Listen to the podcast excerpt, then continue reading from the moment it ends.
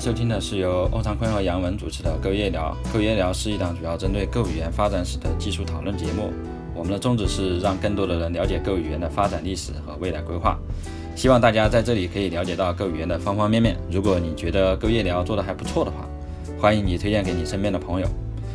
啊，我叫杨文啊，今天是由我和欧长坤一起来主持今天的节目。来，欧长坤给大家打个招呼。Hello，大家好，我叫欧长坤。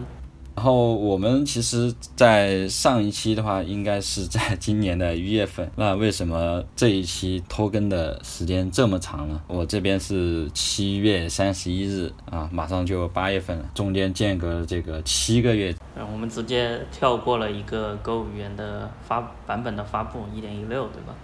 对然后你可以聊一聊你最近都在干些什么。我们已经成功的从一个月更节目变成了一个年更节目了，半年更节目。对，半年更节目。其实我们之前在这个一月份聊过之后，其实我们已经有规划。其实在这个一点一六，当时应该是有规划，已经规划了好几期节目，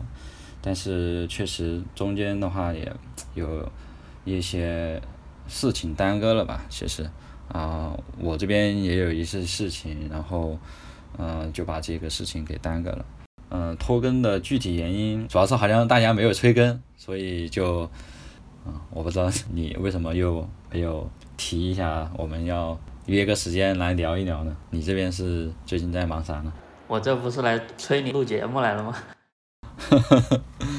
是 是是，嗯，其实我这个可能呃中间拖更的原因也还有一个，因为我们之前是有规划另外的话题的，所以呃当时那个话题也是因为那个预购语言还没有发布，所以当当时是等着一点一六嘛，所以后面又因为其他一些事情耽搁了，其实是这样的，啊、我们其实也一直在想着购夜聊这件事情会。啊、不管怎么样，也还是要继续跟下去嘛，对吧？毕竟这购语言也一直在，呃，也一直在更新。那我们今天的话，主要是想来聊一下什么呢？我们今天就来把我们错过的内容都补上吧。我们准备了一个呃内容的列表，我们打算从一点一六聊到未来的一点一八，看我们今天能够聊多少吧。那我们在聊之前，我其实最近的话有看到购物团队这边有一些近况啊，我不知道你那边了解到一个情况大概是什么样的。我据我了解的话，就是呃，在七月份的时候，Russ 就是 Russ Cox，然后发了一封呃全员的叫做公告吧，就是一个 announcement，就是他让整个 Go Team 的话就来了一次叫做静默期这样一个东西。我不知道他在之前好像从来没有发布类似的这样一个呃，相当于一个公告或者一个给大家，我感觉就像是一个放空整个团队，就让自己的团队可以有时间静下来去思考自己以及思考呃团队所需要的一些东西。我不知道你对这个静默期是你是怎么看这个？我其实也是第一次听说了，就是第一次看到有这么一个东西，但可能也是跟去年的一整年的疫情有关吧，我觉得，因为去年一年大家基本上都是远程工作嘛，然后呃很难见面，然后也存在很多社区上的误解啊，这种我觉得，呃如果说假如说 Russ Cox 然后和整个 Go 团队。呃，决定说有两个星期的这种静默期，或者说两个星期放假，然后那么也就意味着整个社区里面的像这种 issue 呀、呃讨论呐，或者是 mailing list 都没有得到回复的话，可能会社社区会觉得啊，你们这个团队在干什么，会导致一些沟通上的问题啊。所以这种我觉得能够公开发表一个邮件，然后来告诉大家我们准备放假了。然后给大家一个休息的一段时间休息，好，那也算是一种社区的透明化吧，就相当于核心核心成员都不打算在这一段时间做事情，相当于也是给社区建设做一个比较好的公告吧，我觉得。对，其实，在够呃，这这个已经快十十一十一十十一年十二年的这一段时间，其实还真的没有说啊、我们这个团队不接收什么一宿或者是 PR 也不去，就相当于我不不管了，就是纯粹的放假，这个真的还是一个很很特殊的一个一个公告吧。但是其实 虽然说这个公告，但是我我看到其实 a s c o s 在最近是呃，应该是大概在三周两三周的样子，然后就发了三篇，嗯，也算是论文嘛，就是跟那个呃呃，memory 相关的这个三篇文章一个系列吧，然后分了三次发布。其实这个发布的时间就刚好是在这个静默期，所以我的理解是从他自己的角度，是不是他想要一个时间，然后来是就是有自己的时间，当然也从另外一个方面的话，也是想让团队也可以有自己的时间，可以去看看，呃是不是可以去让自己充充电，让这个呃放松放松。可能是这样子的。我我其实刚才你在说到说他给整个团队放假的时候，我突然想到一件事情，就是说，呃，我最近读了一本书，叫做《Working in Public》。这本书里面提到一个很有意思的一个 factor，叫做 bus factor。然后这个 factor 是说，一个项目，一个开源项目，如果核心的人走了，然后那么这个项目到底能够承受多少个核心的人走掉？所以这种静默期，我觉得可能也像是一种试验嘛，就是说。如果 Go 这一个项目在脱离了这些核心核心成员、核心核心团队成员也好，核心社区成员也好，啊，在脱离了这些人的管束下，然后呢，这个项目到底还能够有多活跃，或者有多么的健壮，也算是一种实验吧，我觉得。其实从普通开发者角度，我觉得他们即便是 Go 团队在半年不做什么变动、什么更新，我觉得对于普通开发者来说，可能也没有太大的一个影响。啊，为什么？其实我觉得这个可能就跟 Go 的这个发版周期应该是有关系的。所以他们的为什么做了这样一个呃发版周期或者一个发版计划，我觉得也是有很大的这种容错或者说叫做就是缓冲嘛，对吧？它即便是半年不更新，那只是说少了这半年的一个进度而已，但是它并不会影响到。Go 的这个生态去用 Go 语言或者去做跟 Go 相关的一些开发，在今后是不是可以有更长的时间？比方说 Go 语言里面有很多，对吧？可能要想要去解决，但是又目前来说也没有时间或没有精力的一些东西，是不是可以有更长的时间去充更多的电，而不不仅仅是两周？是不是也有这种可能性？啊，说不一定，对吧？就像你刚刚说的，可能是一个试验。之前的话还没有想到说它可能是一个实验，那我觉得就因为现在这个疫情也算是一个常态化了，那今年它有这样一个静默期，那明年是不是也有可能会？那这个话题我们就先聊到这里吧。然后下一个话题就是也是在这一段时间，其实 Go 的话跟我们的这个 Stack Overflow 然后合作。就是推动了一个新的一个问答跟购物强相关的一个问答的一个系统，我不知道你对这个了不了解呢？嗯，这个我倒是只是看看了一下他们发的公告，但我其实没有太具体了解。他们在这个公告里面提到说，这个 Go 呃 Collective，然后可以去被认证成为一个 Stack Overflow 的一个官方回答人员还是怎么的？然后我应该是当时他们发了公告的时候，呃，写了个邮件申请了一下，但到目前为止都我都没有收到过任何回复，所以我也我也不太清楚这个到底是怎么运作的。是，但他们当时发公告出来的话，就是说这个，呃，现目前的话，除了 Go 团队本身的话，在 Google 内部就是 Go 开发者的话，呃，投入人员的话好像也还蛮多的，但是。这个项目好像出来了，就他们发了公告之后，好像在国内的话，我们可能也只是看到这样一个新闻，之后的话也基本上没有谁说有什么样的问题，然后从是从这个 Go Collective 这个问答系统上面去去挖掘到的，因为就现在对吧，大家都很卷，然后有各种各样的这个输入，那各种各样的输入其实。像 Go 可能就包括 Go 的源码呀，Go 的一些 proposal 啊，Go 的一些什么 issue 啊，那可能还有一些些问题，对吧？可能别人写的文章，可能别人提的一些问题，我反正是从来没有看到相关的一些，就是说它的这个来源是来自于这样的一个跟 Go 相关的一些问答里面，所以我觉得可能这个系统目前从我的角度，我觉得它可能只是只是启动了，但是并没有一个比较好的一个。它也可能后面会跟跟那个，呃 Go 点 Dev 的那个网站可能会结合起来，也也有可能。好像 Raskox 曾经写过一篇呃博客，然后他当时里面在里面说怎么能够让怎么能够建立一个良好的社区，然后让大家参与讨论。然后 Stack Overflow 其实像算是一种一问一答的这种讨论，对吧？然后当时我记得好像也还有一个相关的 issue 说，呃，让 GitHub 呃让那个 Go 项目在 GitHub 上面启用那个 discussion，嗯，然后我们最近也看到，其实呃那个 discussion 的功能其实已经启用了，但是目前仅仅只适用于官方的一些 issue 的讨论，而不是社区的有问答讨论。所以目前我我觉得也比较赞同你的说法，像是说他们只是在做实验，说到底哪个平台更合适做什么事情。对，其实 Go Go 的一些基本的一些就是偏不是项目本身的一些近况的话，可能就差不多就这些，对吧？哎，还有什么补充吗？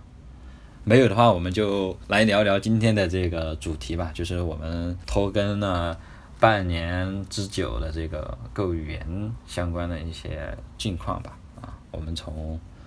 一点一六开始，我们也就差不多就按照 Go 每一次发布的时候，它都会去分模块，什么运行时啊，啊核心库啊，工具链啊，对吧？还有可能语言层面这些方面，一个一个来聊呗，反正就聊一聊。如果我们在这个过程中，大家如果有什么需要再额外补充的话，也。欢迎大家去留言吧，啊，如果有说的不对的地方，也可以呃留言指正。反正我们就闲聊，我们先从这个工具链开始吧，因为大家可能一开始都会比较有比较大的这个叫什么，就是感触会比较深一点，因为很多使用上面就不一样了。对，工具链的话，其实也是呃任何一个有关语言相语言相关的项目，大家最最关心的一个部分嘛，比如说。这个语言怎么能够编译啊？怎么能够引入一些新的依赖，是吧？啊，所以一点一从一点一六开始就有很多这种跟工具链相关的变化，甚至有人说，呃，工具链相关的变化是对那个 Go compatibility promise 的一种破坏。我们就来一个一个看吧。你对目前工具链相关的这些变化印象最深刻的是个什么呢？呃，其实，在一点一六的话，我们之前做了这个，呃，应该是做了一点一六特性的这个讲解的时候，就是去过它的这个呃 release 清单的时候，发现了一个 Go install，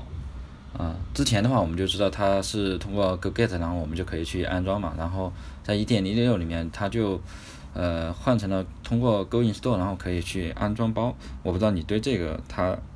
的这个变更里面的一些细节什么。有有没有了解，或者说他为什么要这样去做这个变更呢？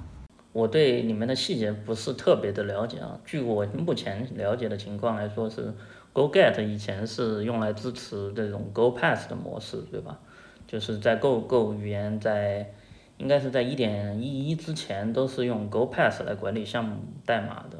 也就是一个一个集中式的代码放放放存放，都存放在一个 Go Pass 的一个目录下面。然后这这样带来的问题其实有版本控制啊这种东西，然后当时呢对对这种版本控制的一些呃模块化的管理其实基础支持也是比较基础的嘛，所以 Go Get 当时就用这样一个命令来获取任何位置的一个代码，然后后来到应该是在一点一一后来出嗯出发布了这个个 Go Modules 之后。然后呢，Go Pass 显然就没有存在的意义了，对吧？没有太多存在的意义。如果大家都用 Go Modules 的话，那 Go Pass 就没有意义了。那那 Go Get 的话就变成一种对新手来说其实是比较迷惑的。Go Get 可能是会 get 到一个 main package，main package 的话它也会 build 成，它就会直接 build 成一个 binary，然后到你的系统里面。但是 Go Get 也可以 get 到一个 module 变成代码，这个代码是不能编译的啊。然后那 Go Install 的话，其实算是相当于把这个呃把这个语义给限制到 Go Install 的话呢，就 install 这个 binary 是吧？这是我的理解。那其实呃这个刚刚也提到这个 Go Pass 嘛，然后如果呃是新的 Go 的开发的话，可能现在的话就不太理解这个 Go Pass。我相信从之前前面版本过渡过来的同学，应该对这个 Go Pass 应该还是有有这个理解的吧？其实这个 Go Pass 它好像是会在一点一七会直接就废除了，对吧？现在的话，应该我们用一点一六的话，应该也是它是默认现在已经不不开启了，对吧？我记得一点一六的时候，我记得好像是之呃之前有一篇官方的博客，好像说过，呃，Go Pass 会被废除，对吧？然后社区的反反应还是挺大的。嗯，对，对于这个 Go Model 还有 Go Pass，我们可以单独聊来聊一期，因为我们不是在国内大家都懂的这个网络问题嘛。其实 Go Model 的话，应该都会涉及到这个不同项目的这个拉取以及呃，就是叫什么，就是仓库吧，啊，所以。呃，大家在国内的话，应该都会用到不同的一个代理，那这个代理其实就跟这些 model 比较相关，我们可以单独来聊一聊这里面的一些细节，像 Go Pass 啊，Go Model，对，Go Model 其实也是 Rustcos 强推的一个嘛，那版本管理其实 Go 发展里面也有很多的这个社区里面有一些风风雨雨嘛，可以单独来聊一些。我们今天还是侧重一下这个。变更的一些东西，我们细节的话，我们后面再单独再找时间来聊一下，好吧？然后就是最近的话，大家应该也有看到，社区里面也看到，应该有人去发布，就是跟那个构建相关的，呃，叫什么？就是 proposal 嘛。那其实这个的话，应该已经好像是在一点一七就会就会发布的，对吧？这一块你应该是读过这个 proposal，然后。对它有一些了解吧，这个构建约束。其实这个 proposal 已经已经在已经在进行了，就是一点一六的话，它其实已经已经在代码库里面了，然后但是它并没有被主动启用。然后一点一七的话会被主动启用，然后一点一八的话就会彻底的废除以前的那个斜杠斜杠，然后空格加号 build 这样一个构建约束嘛。嗯，Rustcos 写了一个 proposal 是为了解决。这个以前的那种写法，斜杠斜杠加 build 这种方式的一个呃不太好写的一个方式吧，就是很容易让人产生误解嘛。然后呃另一层另一种方面呢，也是从也是相当于把整个编译器工具链的这种编译器主机服务给做一个统一。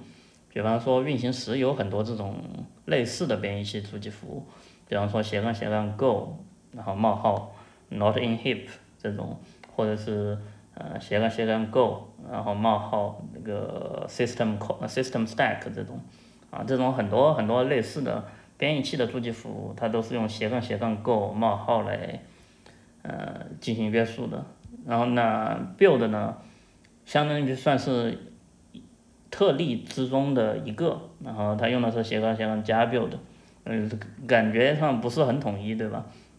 对，还有一些其他的。对，而且他还要求是必须要有一个空格，好像是。对，是的，还必须要有个空格，所以会很经常会有一些，比如说我写了这个，它可能没生效啊，或者是一些其他的问题，或者是说它的 build 呢也不是纯粹的基于这个，嗯，与或非的这种语法形式嘛，所以就会经常的容易写误啊，比方说你两个架构中间有一个逗号，那这个到底是表示什么呢？是表示的或吗？还是表示的是与呢？这种逻辑关系其实没有表示的，之前的这个构建约束其实没有表示的很清楚，对于很复杂的情况就很容易写错，啊，所以，呃，为了解决这个问题嘛，所以当就也就为了呃让这个整个语言变得更加的呃更加的一致，更加的好看，嗯，这个时候就把这个呃语法给做一个统一啊，构构建约束就是这样子其中之一嘛。然后，如果对这个语言很感很熟悉的一些呃听众的话，可能会了解到，像那个如果你要做 C 构的话，当你想要把一个 C 构的一个函数给导出，一个构语言的函数导出给 C 语言用的话，呃，用它的语法是斜杠斜杠 export，中间没有空格，那这个其实也很也很 tricky，对吧？就是它也是一个特例当中的一种，所以最近也会有这种像斜杠斜杠 go。冒号 export 来支持 C Go 里面导出函数的这样一个统一嘛，所以，呃，我觉得从一点一六、一点一七、一点一八的这样一个过程来看的话，我觉得还是，呃，整个 Go Go 团队想要把包括工具链的这种支持来做一个统一嘛，就是通过斜杠斜杠 Go 冒号，然后中后面再加上一个人一的一个字符串，来来表达关于工具链相关的一些支持。对，这样的话可能就对社区啊，对，可能对工具链后续的一个发展可能也会更好一点。毕竟这样的话才知道说，哦，这个东西是这一个这一个体系或者这一大块的，不然可能像以前我们就很难去把它给联系起来，对吧？毕竟大家也不是专门做这个，其实有些时候看到就看到，也不知道他他们之间的这种。就相当于就是我可以有沉淀有积累的话，应该可以复用嘛，就可以很容易去理解它们。我们聊到这个，那下面一个就聊到一个，那聊一个在 Go 一点一六里面对性能提升很大的这个链接器吧。对，其实链接器，链接器这个事情说起来就有一点历史了，就是我记得当时看到一点的八卦关于链接器的，就是。呃，Go 团队很多 Go 团队的成员，包括说运行时团队的一些成员，像 Austin，他他们说，呃，团队成员其实很惧怕去修改关于链接器相关的任何问题，因为那个链接器相关的代码以前是那个 Ken Thompson 写的，那 Ken Thompson 的代码啊，那大家可能非常非常惧怕去修改，然后改错了或者是。嗯，改改改不懂啊，就大家看不懂这个代码到底是什么。毕竟，Ken Thompson 是拿过图灵奖的，对吧？所以大大神的代码就是可能我们都看不懂的，是吧？对，所以链接器也是相当于算是一个在 Go 语言仓库里面，呃，从 Ken Thompson 写完之后就很少有过大那样的巨巨大的修改了。然后从那以后，整个链接器的代码就相当于是一个没有办法维护的状态，因为大家都要么不想改，要么看不懂啊。啊，所以，呃，从应该说是在一点一四的时候，Austin 就说啊，我们必须得把这个现状给改掉，因为大家都不肯去做这一块的内容，那相当于没有一个工程师能够对这个代码很了解，啊，所以后来就决定说，一定要把这个链接器给重新给重写一遍，啊，所以就在一点一六的时候就写了一个，呃，发布了一个新全新的一个链接器，然后对性能的提升也是非常的大。然后编译出来的代码的话，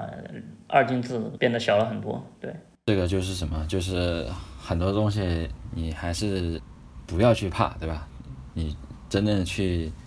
有价值的就去做，做了可能真的有比较大的收益。因为其实我们知道啊，Go 在这个一点一六其实有比较大的性能提升。其实，在之前的话，其实 Go 的这些版本怎么说呢？都都是一些。在性能方面，其实都，其实他们都是在稳步的这个进行，感觉就是每一个版本它都有比较大的这个性能提升，所以可能就是也剩下这一些比较难难啃的骨头，就也没有办法，就只能去只能去做了，结果做了发现还还行，是吧？对，还能够 hold 得住。是的。好啊，我们回过头来还是把这个工具链的一部分。继续吧。对，其实工具链这部分还有很多，还有很多相关的内容吧，就是像，嗯，一点一七会发布一个模块的揽加载，嗯，然后一点一八也会有一个叫做新的工具区，呃，工作区的模式，嗯，一点一八还会上，嗯，提个提供那个说了很久的模糊测试，可以在测试里面直接在 Go 语言的表工具链当中直接写模糊测试，啊，等等等等。这些，这些都是跟工具链相关的一些大变化吧。剩下的关于工具链的一些变化，可能像是，呃，我们大家都应该很熟悉的，去年苹果发布了那个 M1 的芯片，对吧？相当于是给这个 ARM 架构的又带来一波新的生机。然后这个时候，Go 团队开始重视这个关于对于 ARM 的支持，所以去年一点一点一点呃，应应该是今年二月份的时候，一点一六的时候就已经正式支持了那个。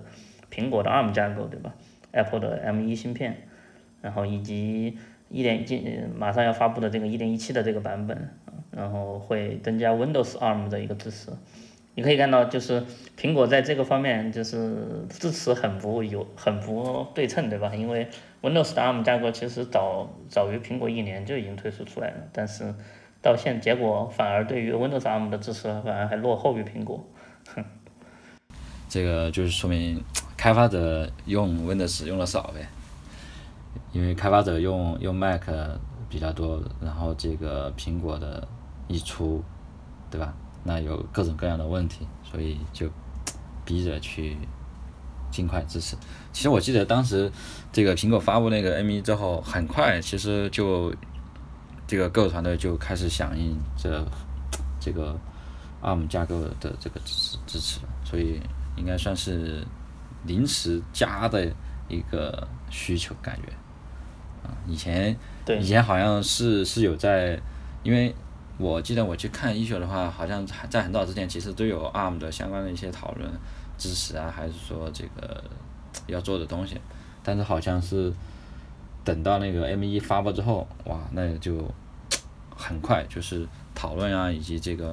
相当于排期什么的都都很快去排定了，所以就是这个叫什么硬件也推动了 Go 语言的一个发展，嗯，有时候不单单是这个技术能够推，技术可能真的还推不动，还是得实际有这个痛点了，啊，不然的话你这优先级就比较低，啊，Windows 为什么？可能它 Windows 支持，我觉得都是因为本身它已经有这个 Mac 这边的一个支持，所以 Windows 支持的话，应该就相对嗯不是那么复杂吧。这个我倒没有具体的去看过他们的 CL，我倒是记得 Windows ARM 的支持还是 Raskox 自己做的。其实 Win Windows 这一方面的支持在在 Go 语言里面，就是一直都是处于一个很很佛系的状态。然后我了解到的一些八卦消息是，呃，Go 语言里面所有关于 Windows 的支持都是社区的人员做的，除了最近的这个 ARM 的支持了，是吧？Raskox 呃是那个 Raskox 自己做的。但是之前的关于如何让 Go 语言跑在 Windows 的机器上，全都是社区人员，一个叫做 Alex 的一个人做的。嗯，好 r u s c o x 当时自己我记得好像是在某一个视频里面他也说过，呃，关于对 Windows 的支持，相当于是一个很好的社区贡献给这个 Go 语言的一个一个例子嘛，就是购团队的里面的人，大家都是呃 Unix 下面的一些极客，对吧？大家对 Windows 也并不是很了解。但是呢，Go 语言能够非常好的支持 Windows，也是社区的一个非常大的有利的贡献嘛。对他们团队来说，没有这方面的这个诉求嘛，就是 Windows 本身它，对吧？Go 语言你是一个服务器端的语言，一般来说也不可能跑在 Windows 上面。Windows 上面其实肯定就只是一个能用就可以，所以嗯，之前的版本能用那肯定就 OK 了，所以。而且好像我记得，呃，就是 Windows 它本身它有一些特性的这种，其实是需要你单独去做的，所以 Go 团队去做这件事情，它其实对他来说收益也不是很大，因为 Go 是一个服务器端语言嘛，所以他如果要去做 Windows，那相当于就是额外工作量了。那做这个东西他又没有办法去通用，其实就是去，我觉得可能是这个原因。他们本身也不想去碰。是，最后再说一件事情吧，就是跟跟平台相支持相关的。我最近看到一个医学，就是我们国产的龙芯啊，即将在购物园得到官方支持。嗯，然后目前我目前看讨论情况来看，应该是在一点一八的时候会得到支持吧？对。哎，那这个支持是谁支持的呢？嗯，这个时候就要说到我们第二期节目的时候。请到的嘉宾了，对吧？有兴趣的同学应该可以去了解一下。啊，如果后面大家有这方面想要深入了解了解的话，我们也可以到时候大家聊一聊，好吧？那这个环节我们就先到这里，好吧？工具链，其实工具链的话，就还有刚刚也提到嘛，就是像 Go Model 这一块的话，我们可以后面单独再找一期再来聊。然后刚刚这个龙芯平台支持的话，也可以，大家如果有兴趣，或者说我们到时候看时间安排。好吧可以单独再找一些深入聊一聊。那接下来的话，我们就先来看看哪一方面呢？看这个。你对运行时还是标准库比较感兴趣呢？呃，运行时其实更多它是语言层面会就是内核的东西嘛。标准库其实就呃用的东西啊，就是偏偏应用型的。我觉得对于普通开发者，肯定标准库会更熟一些，更熟一些，或者说呃。使用上可能会更靠近一些。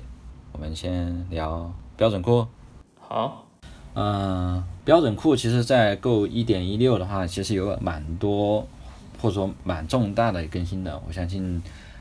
这个一点一六真的是一个非常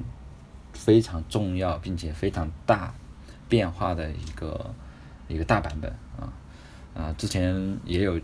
去提到一些 Go 1.16一些新特性，大家可以去了解。我们现在要说的就是这个标准包新增加的这个 M 的包。啊，我不知道你你对 M 的包是怎么？我我据我了解，其实你就在这个还没有发布的时候，其实你已经在用这个包，并且还呃应用到你的这个博客系统上面，是吧？对，这个时候如果我要说的话，就像属于夹带私货了。对，呃，embed embed 包的话，其实是为了解决一个啊关于软件分发的一个问题。这个其实是很早之前就有项目在做这件事情，比方说。啊，我们看到的很多这种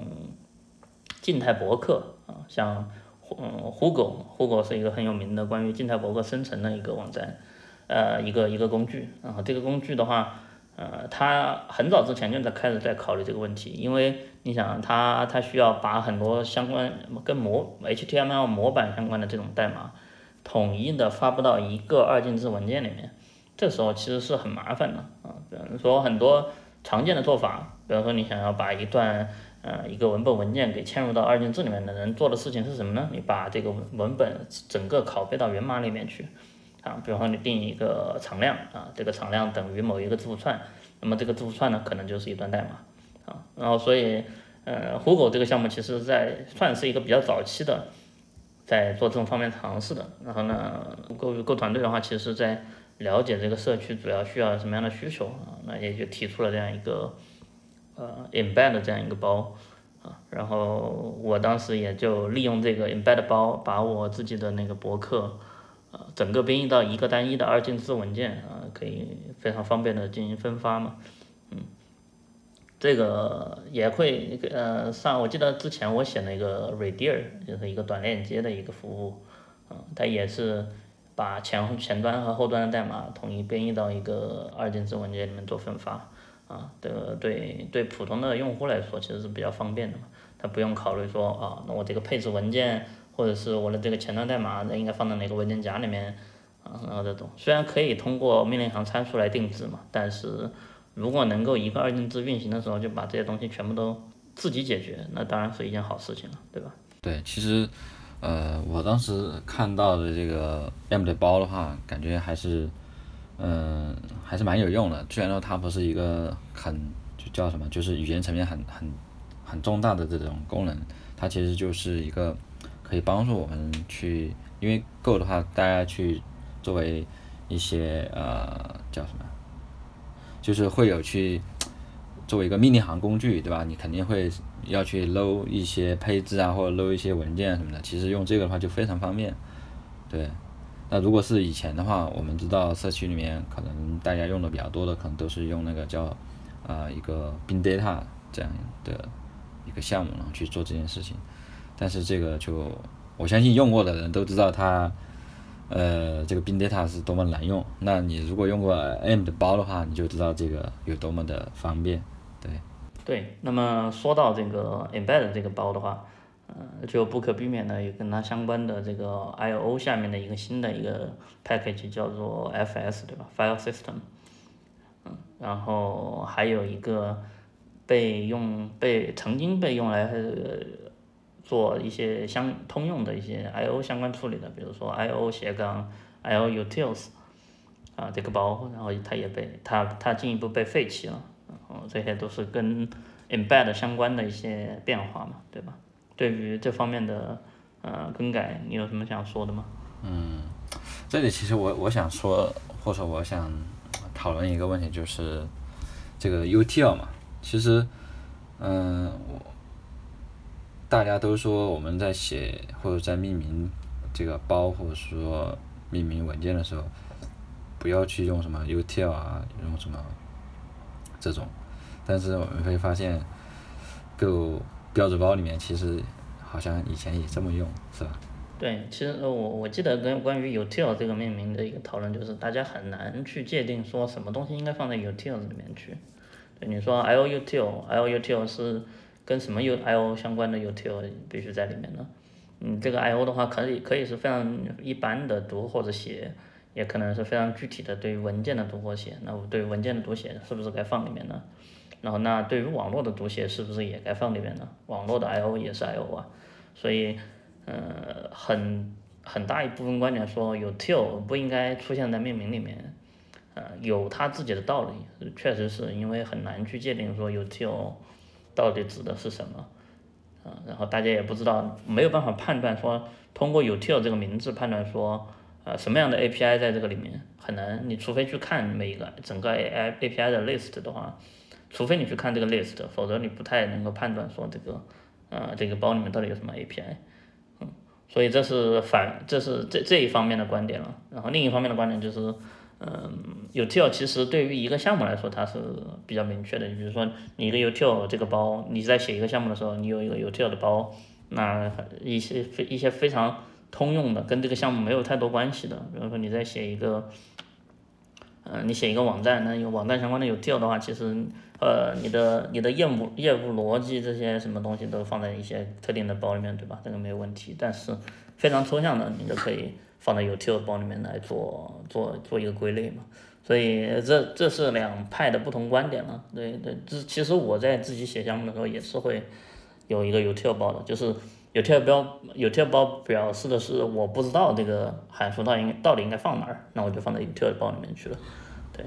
是就像 helper 一样，对吧？对。有些人他可能会喜欢用 helper 什么什么，但这个其实就相当于是一个小的项目项目里面，其实。大家就潜移默化这么去用，感觉也没什么问题。但是可能在标准包或者在要提供给第三方去用，可能就不是很很方便。因为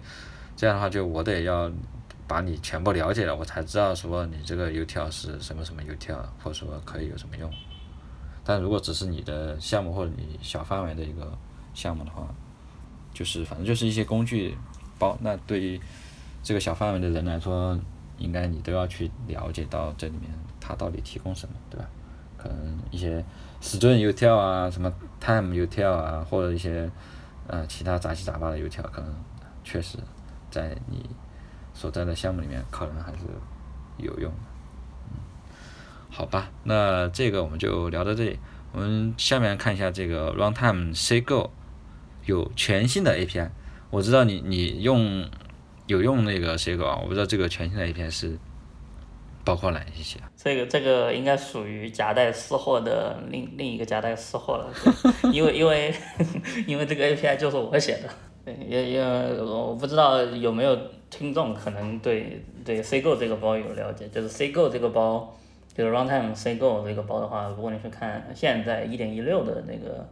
呃文档标准库的文档是没有任何 API 的。它是它是一个非常特殊的存在，就是它是一个 C 构的 package，但是这个包里面没有任何 API，嗯，然后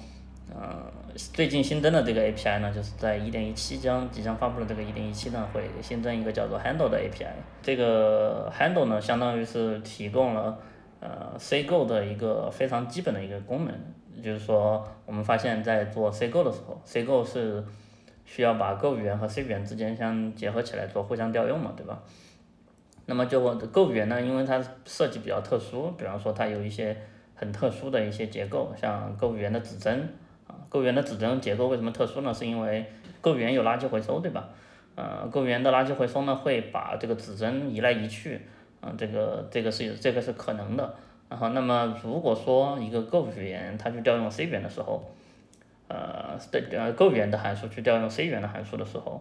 ，C 语言的函数呢，把这个 Go 语言的函数的参数，比方说是一个指针，这个时候保留存起来了，啊，然后存在存在运行时里面了。那这个时候，如果 Go 语言的运行时把这个指针给移动了，那么 C 语言这边的代码就无效了，对吧？所以，呃，在 Go 语言和 C 语言之间进行调互相调用的时候，其实是会存在这样一个问题。然后，那么也就是说。如果你要传传递参数，在购物员和 C 员之间传递参数的话，是需要遵循一些规则的，啊，这个是在这个是在 C Go 包里面是做了一些非常详细的说明的。然后呢，那个 C Go 的新的 API 呢，就为了解决这样一个问题，它可以让任何的购物员的这个值，比方说指针啊，比方说一些任任意的一些符合的，就是自定义的类型啊，都可以传递到 C C 代码里面去啊，然后等传递进去也可以传递回来，对，所以这个 API 就是为了做这样一个事情，嗯，嗯，当然具体的肯定如果对这个感兴趣，听听众对这个感兴趣的话，可以去看这个发布文档了，对。OK，哎，那你可以，啊，我们后面到时候在这个修路里面把这个链接可以贴一下，大家如果有兴趣可以。呃，那我这里就想再多问一下，就是你做这个的话是是什么出发点，然后去做这样一个提供这样一个 API 呢？哦，出发点的话，其实很很这个，如果要技术深入说的话，又又是夹带私货的一个，呃，一个点了。就是当时我应该是在 好，把那个项目项目的名字说一下。对对，因为我当时是在做在 Go 浪点 Design 这个网站下面在做一个项目，叫做 Clipboard，然后是一个关于剪贴板的一个项目。呃，其实不是一个项目了，我的当时的项目是我自己要做一个叫做 Midgard 的一个。关于剪贴板的一个项目，然后这个项目呢，因为需要剪贴板的支持，呃，就是操作系统的剪贴板了，比方说 Windows 的剪贴板呢，比方说 Linux 的剪贴板呢，这些很多剪贴板，对吧？然后这个剪贴板的话，需要跟系统层面的 API 做交互，那么系统层面的 API 呢，都是一些跟 C 相关的，然后呢，呃，我当时我就发现这个事情好像是一个未解决的问题，啊那所以后来，嗯，就索性就把这个问题给解决了，对。相当于算是我自己做的项目的时候发现了一个问题，然后发现官方既然有这样一个已经提出的问题，但是没有被解决，然后我就顺顺手去解决了这个问题。对，是的，嗯，加又多加带一个时候，Midgard 啊，大家有兴趣也可以也可以用一用，然后可以试试大一波啊，有什么问题有什么需求也可以提一提啊，如果有兴趣的话也可以自己提一些 PR 什么的，啊，可以用一用。呃，那这一个我们就先聊到这里，然后接下来的话，我们就再聊点什么呢？下面还有还有还有语言层面的，还有运行时的，还有泛型的。泛型是个很重大的一个。泛型可能单独来聊一期节目可能会比较合适，我觉得可以一期节目一个小时应该能够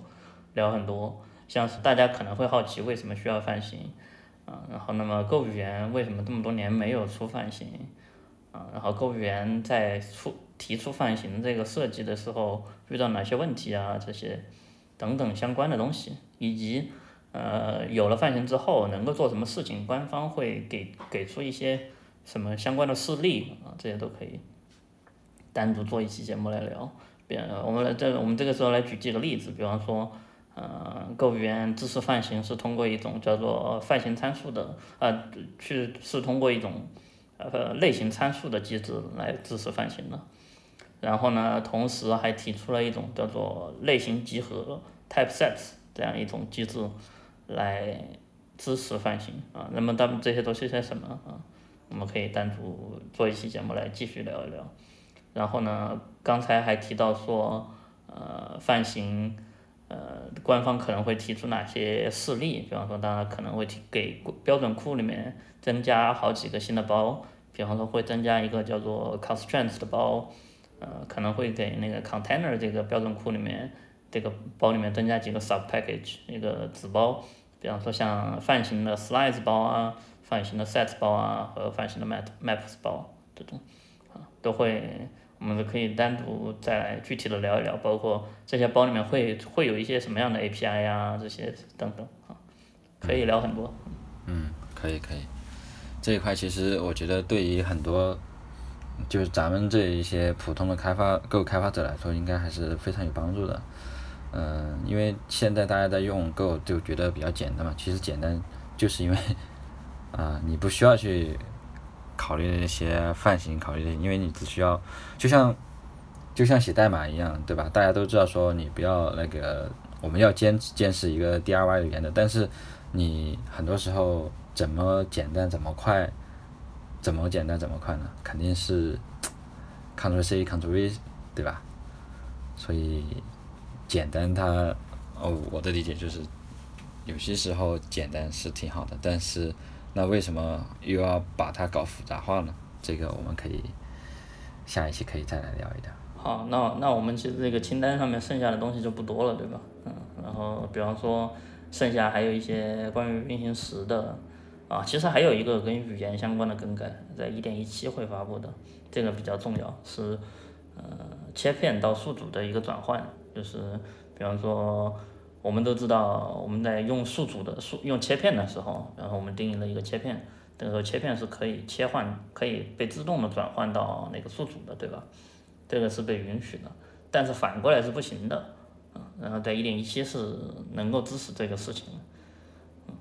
这个这个是一个语言层面的变化了，然后这个这个语言层面的变化其实是原因是为也是为了支持泛型而存在的，嗯，很因为这个这个这个这个需求其实是在一宿一宿号码是三百九十五，嗯，如果有兴趣的读者可以去看看这个一宿。嗯，三百九十五这个一宿就也你可以看从这个数字可以看出来，就是这个一宿已经提了很久很久了，相当于是最古老的一个一宿，可能有十年了吧。对，是的。然后当时为什么没有支没有被支持？为什么现在才开始支持？其实这些都是跟泛型有关的一些问题了。我们可以到时候也可以再统一聊一聊。然后语言层面最后剩下的就是刚才我们提到这个 Russ Cox 最近不是写了三篇。呃，文章嘛，然后是关于 Go 语言内存模型的一个完善，对，这个应该是会在一点一八的时候发布出来。哎，它这个就是内存模型的一个完善的话，可能会对，就是直观上会有什么样的一个改善或者说提升呢？就是可预见的话，就从你的角度。嗯，对于普通的语言目前的用使用层面来讲，其实不会有任何影响。呃，但是可以解锁很多新的知识，写代码的知识。嗯，内存模型的话，其实是为是解决这样一个问题，对吧？就是我们知道，我们写一个代码，那这个代码可能按照我们的思路写下来是有先后关系的，是有因果关系的。但是呢，这就存在两个不同的问题，两个层面的问题，一个是硬件层面上的，一个是软件层面上的。硬件层面上呢，是说，呃，现代的 CPU 的话，它其实在为了让代码或者让指令跑得更快，它会做一些调整。比方说，它可能把某个指令放到某个另外一个指令的前面来运行。尽管他们的声明的方式可能是，呃，A 指令先出来，它可能想要先执行；B 指令后执行。但是为了让这个代码跑得更快，可能他们的顺序会交换。这个相当于是 CPU 硬件层面上硬件层面上的一个指令重排。然后软件层面上呢，就是说语言编译器本身也会对这个代码的顺序、执行顺序也会做一个调整。有了硬件层面上的调整和软件上面的调整的话，啊，这个其实就带来很多不确定性。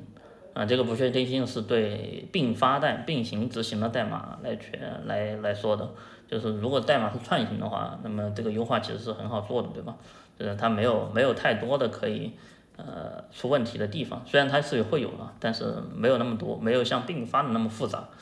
啊，然后 Go 语言呢本身是一个并发的一个语言，所以有了这两个层面的问题呢，呃，所以内存模型一直都停留在 Go 语言最开始一点零发布的时候的一个非常基础的一个一个一个一个说明，比方说说明这个 channel 啊，buffered channel 和 unbuffered channel 它们的。接收顺序是如何？啊，谁先谁发送和发送方和接收方他们的执行顺序是一个怎么样的关系？啊，然后还有像是 sync 包里面，呃，一些基本的，呃，像 mutex 啊，这个互斥锁，它它的前后的 unlock 和 unlock 的相关的关系是一个什么样子的？啊，这些等等相关这些的说明。然后呢，呃，最近说内存模型需要完善。目的呢，就是为了把这个东西说的更具体一点。总而言之呢，就是说内存模型这个它的相关的完善呢，是为了把从 Go Go 一发布到现在新增的一些 API，像是 Sync 包里面很多新增的，像 Sync Group、Sync Once 这些 API 的一些顺序，呃，内存模内存模型的一个顺序给说清楚。然后另一方面呢，是增加对于编译器优化的一个限制，比方说到目前为止没有看到任何关于编译器优化的一些说明，对吧？那如果编译器呃优把这个代码做了优化之后，那么我们这个代码的顺序正确性会不会有问题呢？啊，这也是需要进一步完善的。然后还有最后的就是这个关于 think think atomics 这个包的一个原子顺序的一个更新嘛。对，这个是相跟内存模型相关的一个整体的一个完善吧。它它从某种意义上标志着 Go 语言往一个更加成熟的方面来推进了。对我刚才说到这个，呃，内存模型的完善解锁了很多知识，然后就是解锁了一个很重要的知识，就是大家能够放心的写出一个 lock free 的代码了。这个就涉及到比较深入的关于并发编程的一些知识了。对我们。下次有机会再深入聊吧。好，呃，那以上的话就是我们第四期的内容啊，主题就是最近半年 Go 语言的发展的一部分内容啊，因为涉及到比较多，我们接下来的话应该还会有一期，然后主要会讲 Go 在一点一六以及到一点一八这三个版本之间的一些新的一些特性啊，包括运行时的还有泛型。那我们今天就到这里。拜拜，拜拜。